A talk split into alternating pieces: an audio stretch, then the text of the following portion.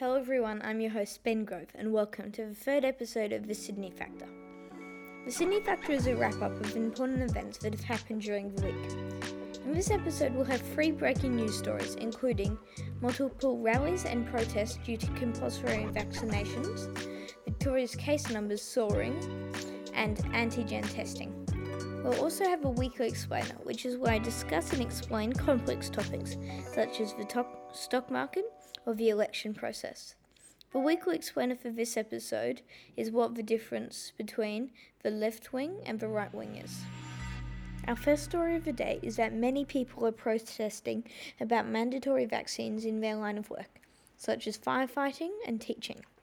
These protests and strikes, which are called the hashtag Reclaim the Line protest, has been organised by the newly formed National Education United Alliance.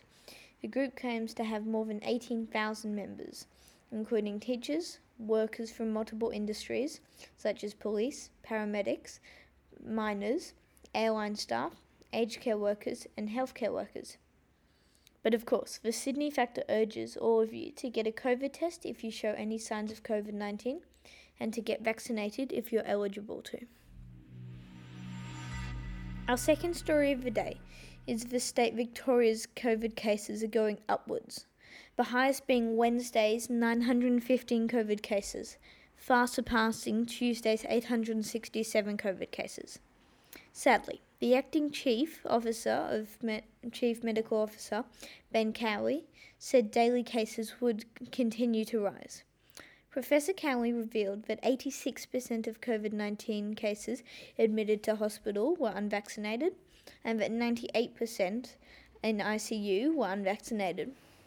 Once again, the Sydney Factor urges you to get a COVID test if you show any signs of COVID 19 and to get a COVID vaccine if you're eligible. And our good news story for the week is super fast, cheap, and reliable COVID testing. And I know it sounds too good to be true, but it's true. The antigen COVID test is a quick, cheap, and reliable COVID test that are about to be rolled out all across the world. These antigen vaccines will only cost $5 or 3 euros 90, meaning lower income countries can afford them. One of the two antigen testing companies has have already received emergency approval by the World Health Organization, and it's predicted that the second one will get approved soon. And now it's time for our weekly explainer. The topic for this week is what the left and right wing is. For those of you who don't know, the term left and right wing is a way of describing people and how they think. For example, a left wing person is usually more of a creative, free, charitable, charitable person. And a right winger is usually more of a business, politics, and money sort of person.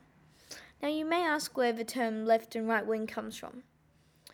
The term it comes from the French Revolution of 1789, where the people who supported the king and the monarchy stand to the right side of the French president, and the, and the people who support the revolution stand to the left side of the president. But don't worry, you don't have to pick one side. You don't have to be a strict right winger or a strict left winger. You and you don't have to stick with it forever. You can change or you can just be somewhere in the middle. So once again, thanks everyone for listening. We hope you enjoyed this episode and you've learned something. Please tick the little plus up in the top right corner to follow us. And if you feel like leaving a review or comment, that would be much appreciated.